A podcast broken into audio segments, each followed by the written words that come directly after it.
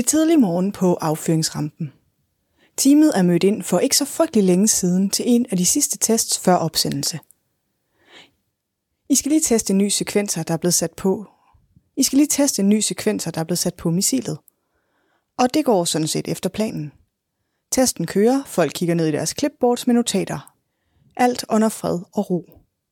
Indtil en underlig lyd får dig til at kigge op fra dine papirer. Hvad er nu det?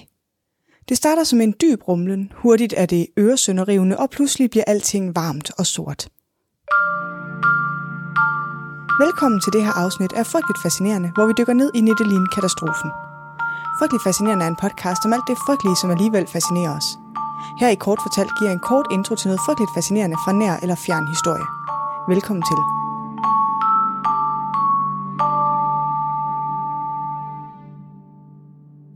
Dagens afsnit er endnu et lytterønske, indsendt af Janette. Tusind tak for det, Janette. Det har virkelig været spændende at dykke ned i, og aldrig noget, jeg selv havde hørt om, før det blev ønsket. Så det er dejligt at blive klogere. Og hvis du selv har lyst til at indsende dit ønske, så er det altså over på Insta, at det foregår. I DM's. Send dit ønske. Så kan det være, at det kommer en gang i fremtiden. Nettelin-ulykken er en ulykke på en opsendelsesrampe i Sovjetunionen, som finder sted den 24. oktober 1960 på Baikonur-kosmodromen i det sovjetiske Kazakhstan. Det drejer sig om opsendelsen af en prototype på et interkontinentalt ballistisk missil, som under forberedelserne til en testflyvning eksploderer, fordi en forkert trinmotor ved en fejl bliver antændt. Boom. Og det går selvfølgelig frygtelig galt. Men længe er der tvivl om, hvor galt, for selvom det virkelig er en spektakulær katastrofe, og hvor der er dødsoffre, så bliver den fejet ind under gulvtæppet på sådan ægte sovjetisk vis. Væk med det, det snakker vi ikke om videre i teksten. Faktisk i så ekstrem grad, at den sovjetiske regering slet ikke erkender, at katastrofen har fundet sted før 1989. Så hop med tilbage til sovjettiden, til historien om den mest dødelige ulykke i rumfartens historie. Den 23. oktober 1960 er prototypen af R-16, det interkontinentale ballistiske missil, blevet monteret på opsendelsesrampe 41 og venter bare på de sidste tests, inden det er klar til opsendelse. Missilet er mere end 30 meter langt og har en diameter på 3 meter og en opsendelsesvægt på 141 tons. Raketten er fyldt med brændstof af typen UDMH og indeholder også en mættet opløsning af N2O4, salpetersyre, som iltningsmiddel. Det har jo et kælenavnet djævelens gift. Og det er smart at bruge på grund af et meget højt kogepunkt, der gør det let at opbevare på en sikker måde, selvom det også er ekstremt ætsende og ekstremt giftigt. Og det har de selvfølgelig forsøgt at tage højde for i deres planlægning, det her. At de har at gøre med noget meget ætsende og meget giftigt stas. Men som det ofte sker, når prestigeprojekter skal gennemføres i organisationer, der er mere styret af interne magtkampe end af merit, så er hele foretagendet kommet under tidspres. Den ansvarlige embedsmand Nedelin insisterer på at gennemføre en testopsendelse inden den 7. november 1960, som markerer årsdagen for den bolsjevikiske revolution. Og det resulterer altså i et ekstremt tidsmæssigt pres, og det er i en kontekst med betydelige ingeniørmæssige udfordringer, som altså nu skal løses meget hurtigt. Til sidst i processen ender præopsendelsestest med at overlappe med de endelige opsendelsesforberedelser. Det er noget virkelig ægte rod og noget ægte magtværk. Som altid her i podcasten, når der er nogen, der laver noget magtværk, sætter prestige før faglighed, så går det altså galt. Kort inden opsendelsen udskifter ingeniørteamet noget, der hedder en hovedsekventer, og som en del af de endelige tests sker der en kortslutning i den. Det betyder, at anden bliver antændt, mens de tester den.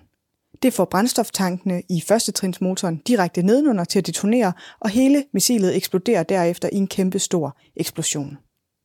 I et helt vanvittigt moment af klarsyn formår kameraoperatørerne at aktivere de fjernstyrede kameraer, før de søger tilflugt. Så fra området omkring opsendelsesrampen er eksplosionen blevet filmet i detaljer. De, der står tættest på missilet, dør i eksplosionen. De, der står længere væk, bliver brændt ihjel eller forgiftet af de giftige dampe fra brændstoffet. Andrei Sakharov, som du måske kender, og måske ikke, han er sådan en atomfysiker, dissident og systemkritiker og menneskerettighedsforkæmper, som man mener var en af hovedmændene bag den sovjetiske brintbombe. Men han var altså også til stede ved Nettelin-katastrofen, og han beskriver, at så snart motoren bliver antændt, flygter personalet hen til hegnet omkring området. Men de bliver fanget og stanset af sikkerhedshegnet, og derefter opslugt af ildkuglen fra brændstoffet. Nedelin, som er den øverst befalende for missionen, dør i eksplosionen, hvor han enten brænder op eller bliver kvalt. Det estimeres, at 70 andre officerer og ingeniører omkommer i flammerne. Endnu flere dør senere af forbrændinger eller forgiftning. Men netop antallet af døde, som følge af eksplosionen, er ikke nøjagtigt kendt. Den første vestlige rapportering om ulykken via det italienske nyhedsbureau Continentale News Agency i december 1960 siger, at 100 personer bliver dræbt.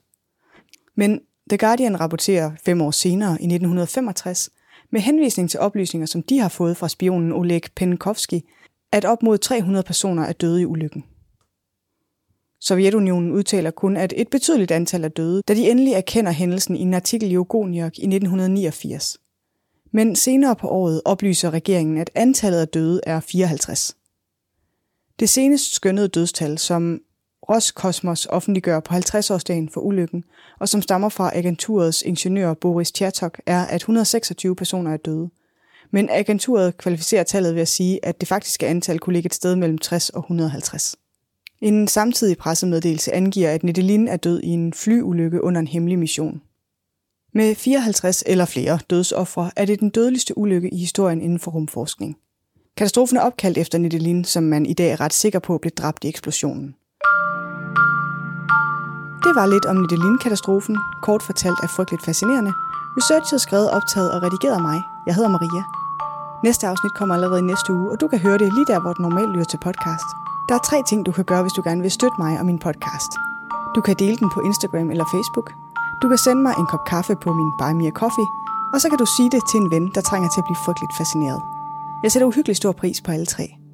Tak for nu.